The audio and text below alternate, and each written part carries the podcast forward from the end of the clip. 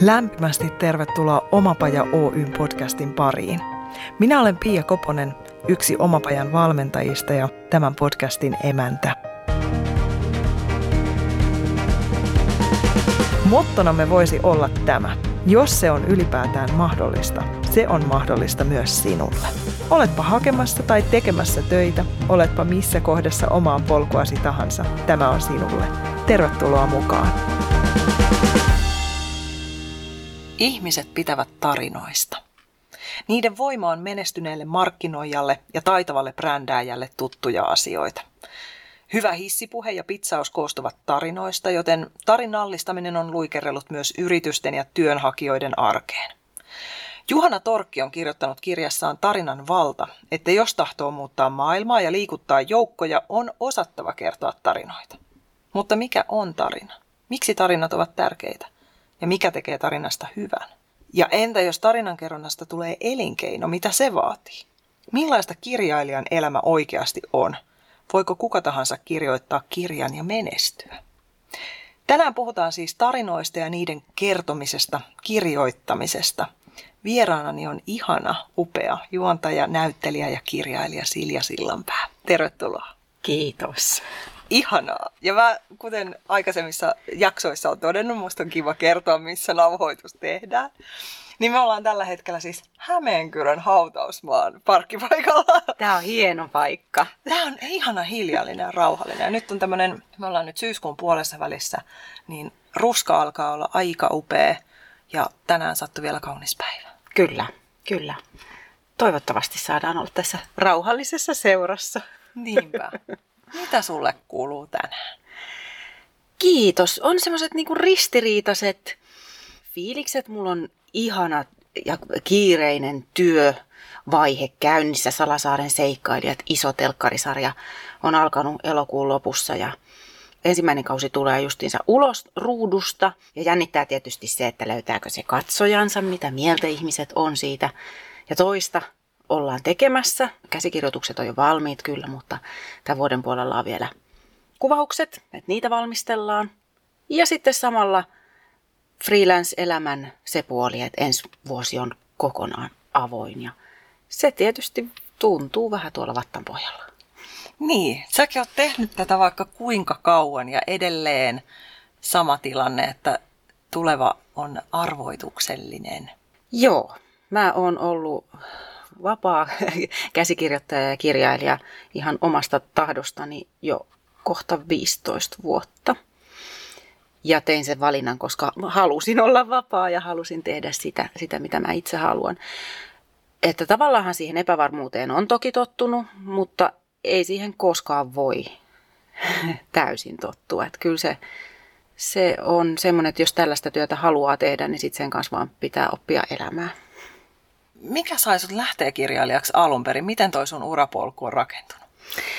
No mä oon harrastanut teatteria, että se, se oli yksi juttu. Ja kun mä koulussa kerron, kerron mun työstäni, niin mä sanon, että musta on tullut kirjailija leikkimällä, lukemalla ja kirjoittamalla. Ja sitten yleensä mä oon lisännyt siihen sen, että ja myös näyttelemällä. Mutta näytteleminen on leikkimistä, niin se, se kuuluu siihen kategoriaan. Mä oon opiskellut suomen kirjallisuutta ja teatteri- ja draamatutkimusta Tampereen yliopistossa, että ne on, ne on pohjalla.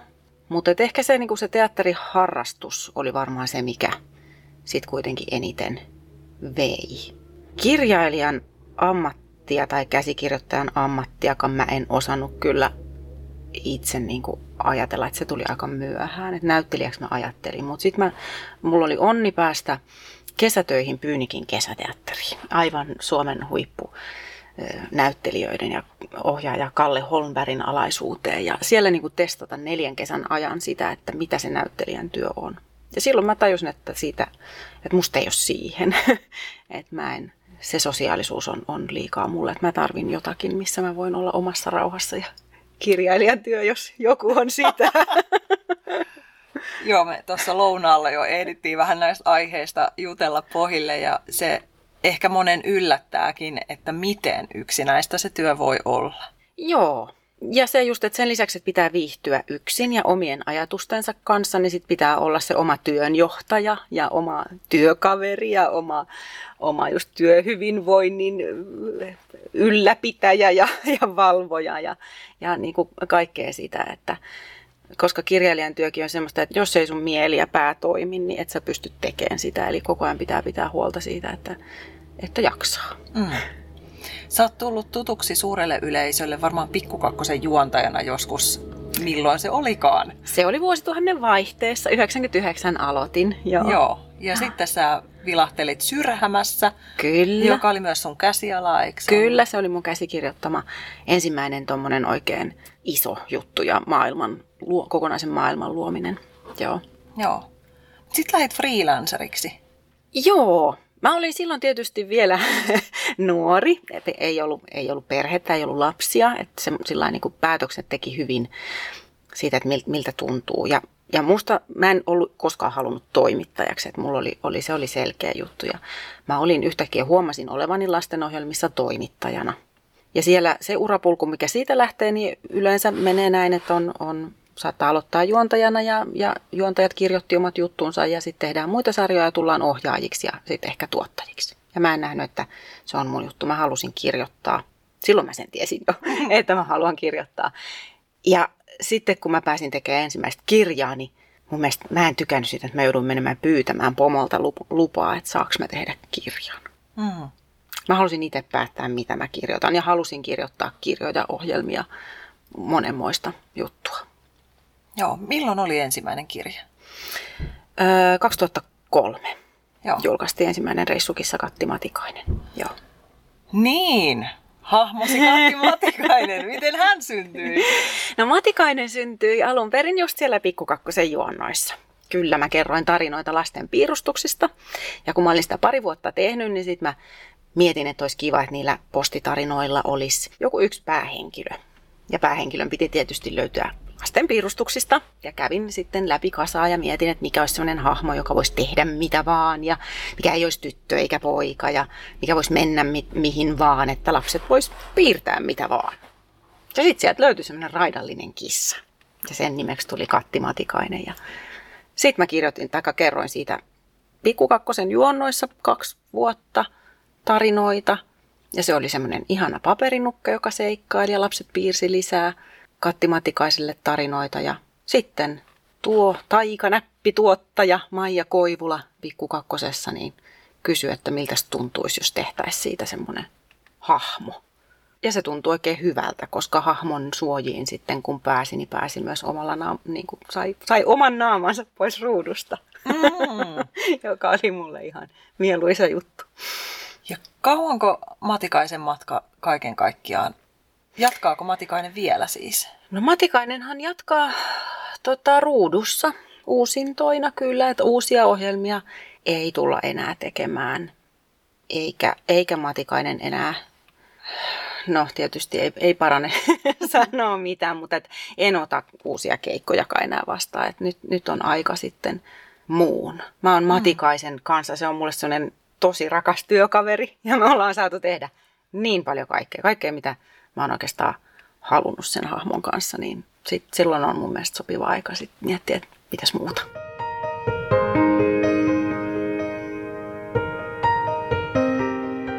Jos ajatellaan tarinoita ja tätä, tätä aikaa, jossa eletään, niin välillä tulee sellainen fiilis, että jokaisen meistä pitäisi olla näyttelijöitä ja ohjaajia ja kirjailijoita ja täytyisi niin kuin osata olla esillä ja ilmasta itseään vakuuttavasti ja herättää tunteita ja jäädä mieleen, erottua jotenkin joukosta.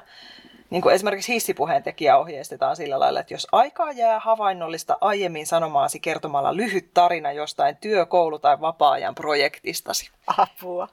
Niin. Silja, miksi tarinat on niin tärkeitä? No tätä mä mietin. Mä jotenkin koen, että tarinassa on olennaista just se, että joku kertoo jollekin, joku kuulee sitä asiaa, sitä sun tarinaa. Ja silloin siinä on just se, että se ei ole vaan semmoista tajunnan virtaa, mitä kaikkien meidän päät on täynnä, vaan että on muovailtu, muotoiltu joku ajatus sellaiseksi, että toinen sen voi ymmärtää. Ja, ja tarinassa on tietysti niin kuin sisällä se, että siinä on joku jännite, siinä on alku ja keskikohta ja loppu. Ja että, että se ei jatku jaaritteluna. Mikä tarina on suhun tehnyt suurimman vaikutuksen sun elämän aikana? Ah, oho, en osaa tuohon kyllä sanoa. Mä oon tarinoiden suurkuluttaja. Mä rakastan katsoa ohjelmia ja, ja, ja kuunnella ja lukea. Ja, ja niin kuin, et en osaa kyllä sanoa yhtä tarinaa. Ehkä sitten voi olla, että ne joskus on myös semmoisia, mitä niin kuin omasta elämästänsä löytää, että wow, toi oli käännekohta tai tuossa sattuma, mm. sattuma saneli jotakin. Ja, ja semmoisia varmasti kaikilla on. Ja jos miettii just jotain omaa hissipuhetta tai tällaista, niin varmaan kannattaa käydä omasta elämästä sellaisia juttuja, että mikä on ollut semmoista, että itsekin on havahtunut tai hämmentynyt, että kävipäs tässä erikoisesti. Mm, mikä sulla oli sellainen omasta elämästä, milloin elämä yllätti? No yksi, yksi juttu on siis ajalta, jolloin mä olin, olinko mä 15 vai 16 ja se on nyt, nyt me ollaan parkkipaikalla. Silloin en oltu, ei oltu hautausmaan parkkipaikalla, mutta mä olin menossa kesäteatterituotantoon mukaan Myllykolun kesäteatteriin täällä, täällä Hämeenkyrössä ja oli ollut ensimmäiset niin lukuharjoitukset tai läpiluku, tekstin läpiluku. Näytelmä oli F.E. Sillanpään Elämä ja aurinko.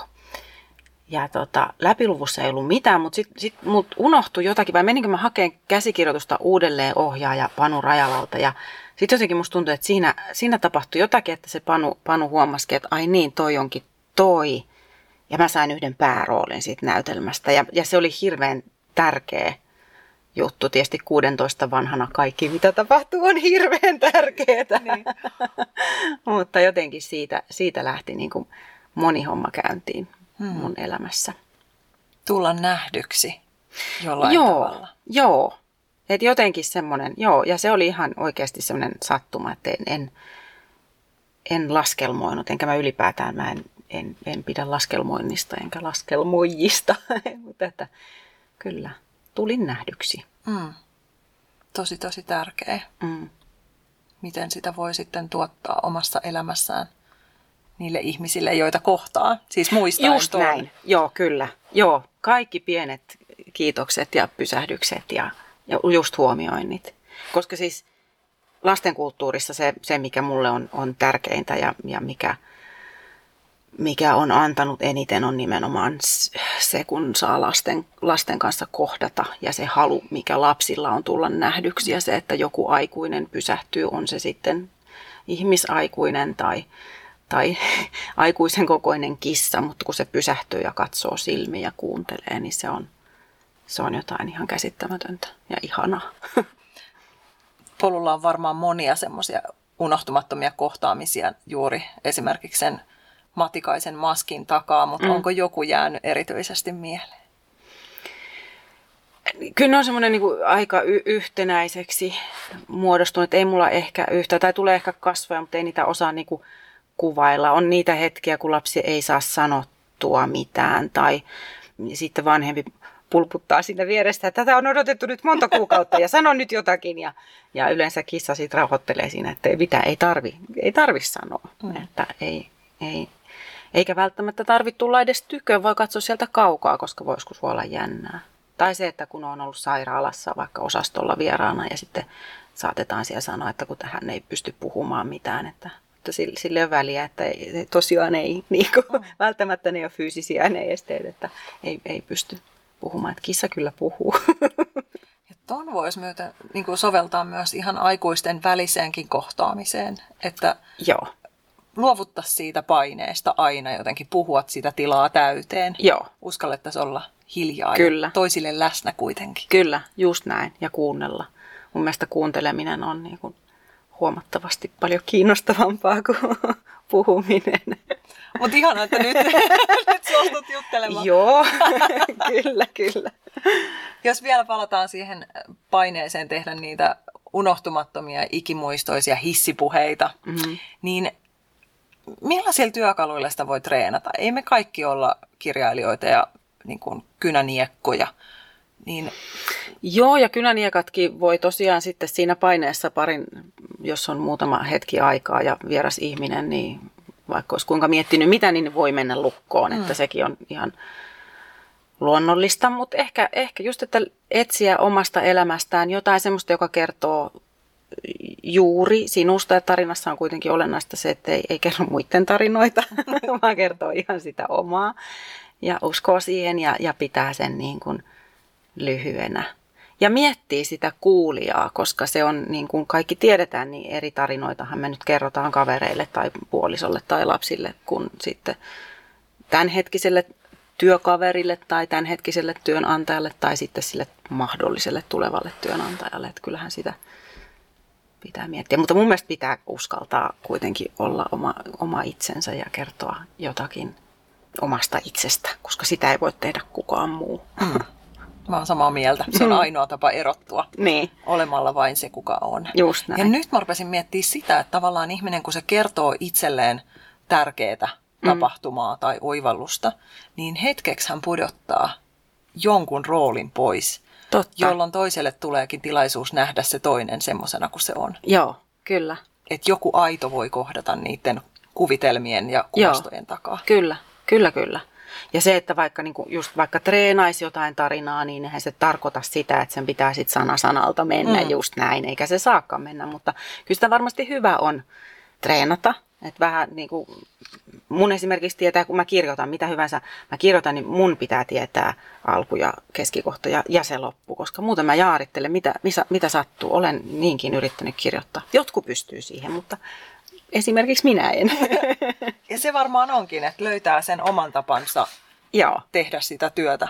Joo, Joo kyllä. Oli se työ mikä tahansa. Just näin. Joo.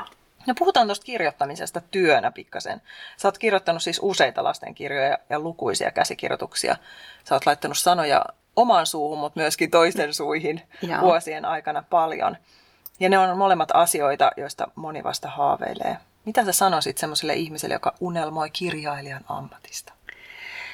Mä en muista, kuka kirjailija vai käsikirjoittaja on sanonut, että, että jos voit tehdä jotain muuta kuin kirjoittaa, niin tee. ja se on mun mielestä just näin. Se ei ole helppoa, eikä se tule varmaan kenelläkään kirjailijalla tai käsikirjoittajalla se ei tule helpoksi muuttumaan. Töiden hankkiminen, saaminen, elannon saaminen kirjoittamalla, niin se ei ole helppoa suurimmalle osalle meistä. Että se, se kannattaa ja just se epävarmuus, mistä puhuttiin, että vaikka, että nykyään on esimerkiksi kustannusalalla sellainen tilanne, että lastenkirjailija on voinut vaikka 30 vuotta tehdä lastenkirjoja ja niitä on isot kustantamot kustantaneet ja nyt niitä ei enää kustannetakaan. Että sitten pitää etsiä se joku toinen väylä, miten saa kirjat julki. Ja nyt tulee oikein tämmöistä, ky- kyllä nyt hankalaa on tämä elämä, mutta nämä on tosiasioita. että myös että sen verran voi rahasta paljastaa, että esimerkiksi edellinen tai yksi kustannussopimukseni muutaman vuoden takaa, niin se summa siinä oli tuhat euroa. Ja sitten myynnin mukaiset palkkiot, mutta, mutta se, ne, siinä tuhannessa eurosta on jo jostain tietystä määrästä se, se tota, myynti, että mun, mun se kirja esimerkiksi ei myynyt sitten, että mä en saanut siitä yhtään sen enempää. Ja voi kuvitella, että kun jos tämäkin oli tietoon pohjaava lastenkirja, että kuinka paljon työtä oli tehty onneksi osin apurahoitettuna. Mutta sekin on sitten oma juttunsa, että, että jos joku ajattelee, että sieltä ne taiteilijat vaan niitä apurahoja ja ilmasta rahaa saa, niin se on taito, että osaa tehdä semmoisen hakemuksen, että, että saa ja pitää olla se aihe, johon ollaan valmiita antamaan. Ja, ja sitten vielä, vaikka sä saisit sen apurahan ja kirjoittaisit, niin se tosiaan se kustannussopimuksen saaminen on oma juttunsa. Että jos voit tehdä jotain muuta kuin kirjoittaa, niin tee. Mutta esimerkiksi minä en voi. Mm. Et sitten sit pitää vaan löytää erilaisia asioita, mitä kirjoittaa. Et mä oon, oon kirjoittanut niitä kirjoja, mä oon saanut tehdä oppikirjoja, sitten, sitten tietysti telkkariohjelmia, audiosisältöä, konsertteja, näytelmiä, niin kuin kaikkea, kaikkea mahdollista. Et mun juttuja on yhdistänyt se, että ne on lapsille, että se on se on se, se, mitä mä oon halunnut tehdä. Monet kirjailijat tekee toimittajan töitä, kolumneja, muita, muita tämmöistä. Monet on opettajia tai opettaa tai sanataideohjaajia tai muuta. Että kyllä se yleensä on tosi hyvä, että on, on joku rinnakkaisammatti siinä. Mm. Onko sä joutunut tekemään valintoja nimenomaan siitä näkökulmasta, että sä haluat tienata elantosi kirjailijana? Onko täytynyt sanoa joillekin asioille ei sen takia? Joo. Joo, tai ehkä se ehkä ei, ei ole tarvinnut sanoa ei, mutta että sitten niin kun joitain asioita ei vaan pysty tekemään. Että pitää ottaa, että jos saa työtä, josta saa palkkaa, niin se, sen mä niin otan vastaan totta kai. Ja sitten, että esimerkiksi jotkut pidemmät projektit, vaikka esikoisromaani, niin, niin ei ole vielä nähnyt päivänvaloa eikä saavuttanut viimeistä pistettähän siellä tietokoneella, koska, koska se niin kuin sille ei ole rahoitusta tällä hetkellä. Mm. Mm. Niin sitten pitää tehdä semmoista, jolle on. Että joo, ja, ja hurjan paljon se työ, työkaverini Katti Matikainen on rahoittanut kirjailija Silja Sillanpään työtä. Joo. niin. Se on ollut kultakaivos. no ei nyt ihan siitä. Mutta ehkä just ihana toi, että sä sanot, että se on työkaveri, kun mitä mä ajattelen niin just tarinoita ja kirjoittamista, niin sitä antaa itsensä jollekin maailmalle ja mm. joillekin just hahmoille. Ja sit olitpa niin kuin vaikka missä menossa, tai mun kokemus on ainakin mm. se, että, että menen ostamaan kaupasta ruokaa ja sitten ohi kävelee joku, jolla on tilanne päällä ja sitten tajut, että aa niinpä, ja sitten se taas se, niin se luotu, omassa päässä luotu tarinamaailma lähtee ihan uuteen suuntaan. Ja sitten tulee kiire koneelle, että pääsee kirjoittamaan niin, muistiin. Että... Joo, joo, kyllä. Joo, ja, ja, ja kissa, kissa on mahdollistanut sen, että on tosiaan pysynyt tässä niin lasten maailmassa ja lasten tapahtumissa ja, ja nähnyt niitä mm. lapsia. Että kyllä se, se on mahdollistanut tosi, tosi, tosi paljon, mutta, mutta ymmärrän myös sen, että, että varmaan niin kuin sen takia sitten on jäänyt monia asioita poiskin. Niinpä. Mm. Mutta koetko, että ne valinnat, joita olet tehnyt, niin on kuitenkin ollut omien arvojen ja niiden toiveiden mukaisia? Ehdottomasti, joo. joo kyllä.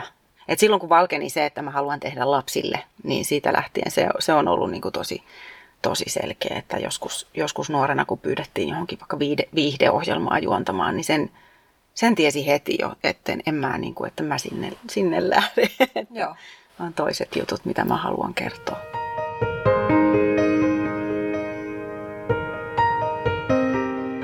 Miten Suomessa menestytään kirjailijana? Niin, nämä on näitä, että kun tietäisi. Niin. että voisi sanoa, että jos on kovin ahkera, mutta kun se ei takaa sitä menestystä, vaikka sä kirjoittaisit kuinka olisit tosi ahkera. Sitten voisi vois sanoa tai miettiä, että jos oikein tietää ja kirjoittaa semmoista, mistä vaikka lapsille, että mistä tietää, että lapset tykkää. Että kyllä aina kaikkia naurattaa pierut ja muut semmoinen, että sitten kun sä kirjoitat pierukirjan, niin ei sekään takaa sitä, että se, se menestyy. Niin, se on sitten kombo jotakin ja kyllä siinä aina on sitten se jonkun sortin tuuri ja tietysti taitoa pitää olla ja sitkeyttä. Ja niin kuin lastenkulttuurissa myös toi siis ihan aikas, että saa tehdä jotakin. Ei ne Mauri Kunnaksen kirjat, niin kuin ei se ensimmäinen tonttukirja, no taisi se kyllä lyödä läpi.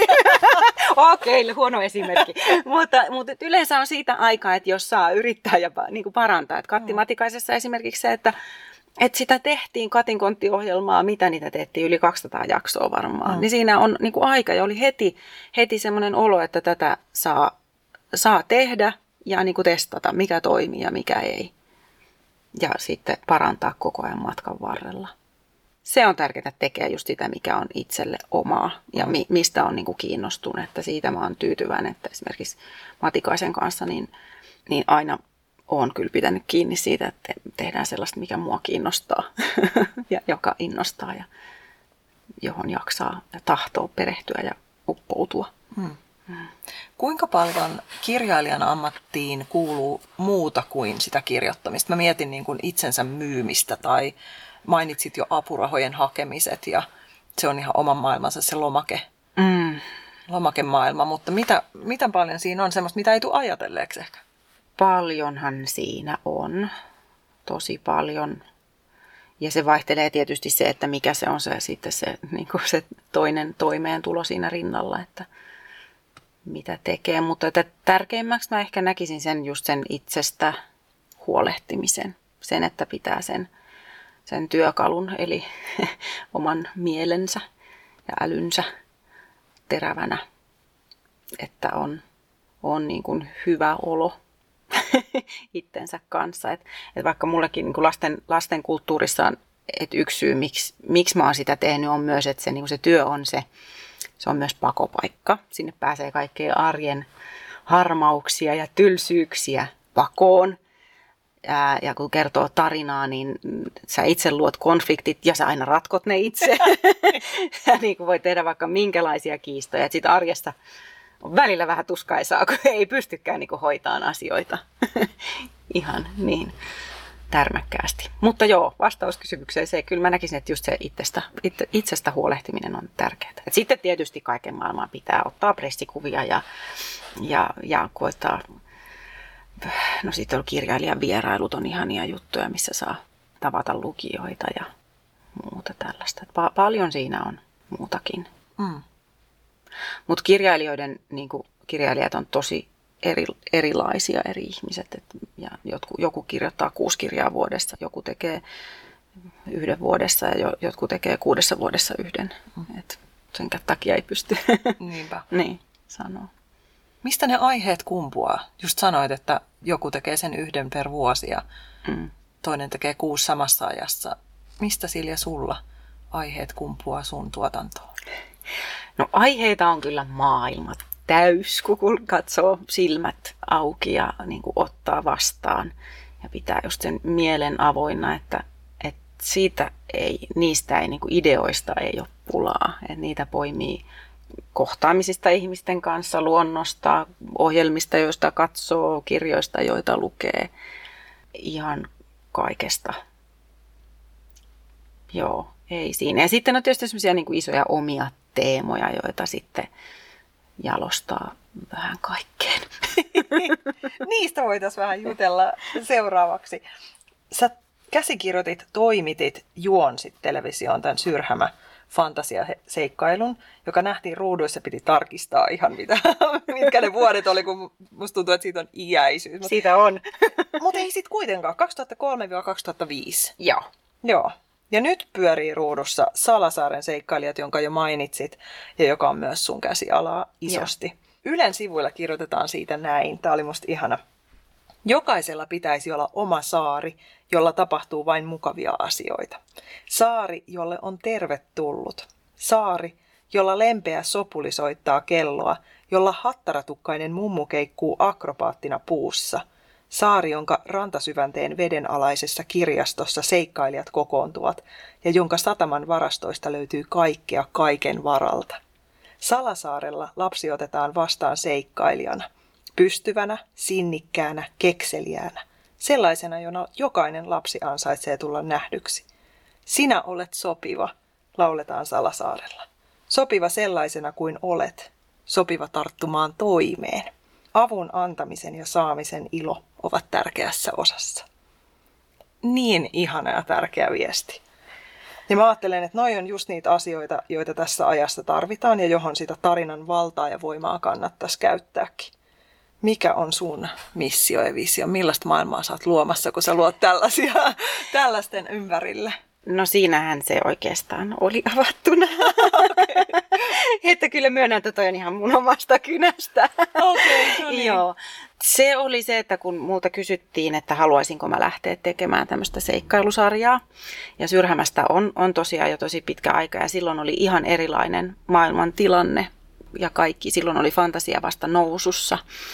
Ää, oli, oli tullut Harry Potterit ja Sormusten herra leffat. Ei, Harry Potteritkin oli itse asiassa, ei ollut tullut kaikki, mm. ei ollut, joo. Sekin oli vaan, ne oli niin kuin kaikki tulossa. Ja, tota, ja silloin haettiin uutta katsojaryhmää, vähän isompia. Että oli tarkoituskin tehdä jännittävää ja, ja niin kuin sillä rajoja rikkovaa.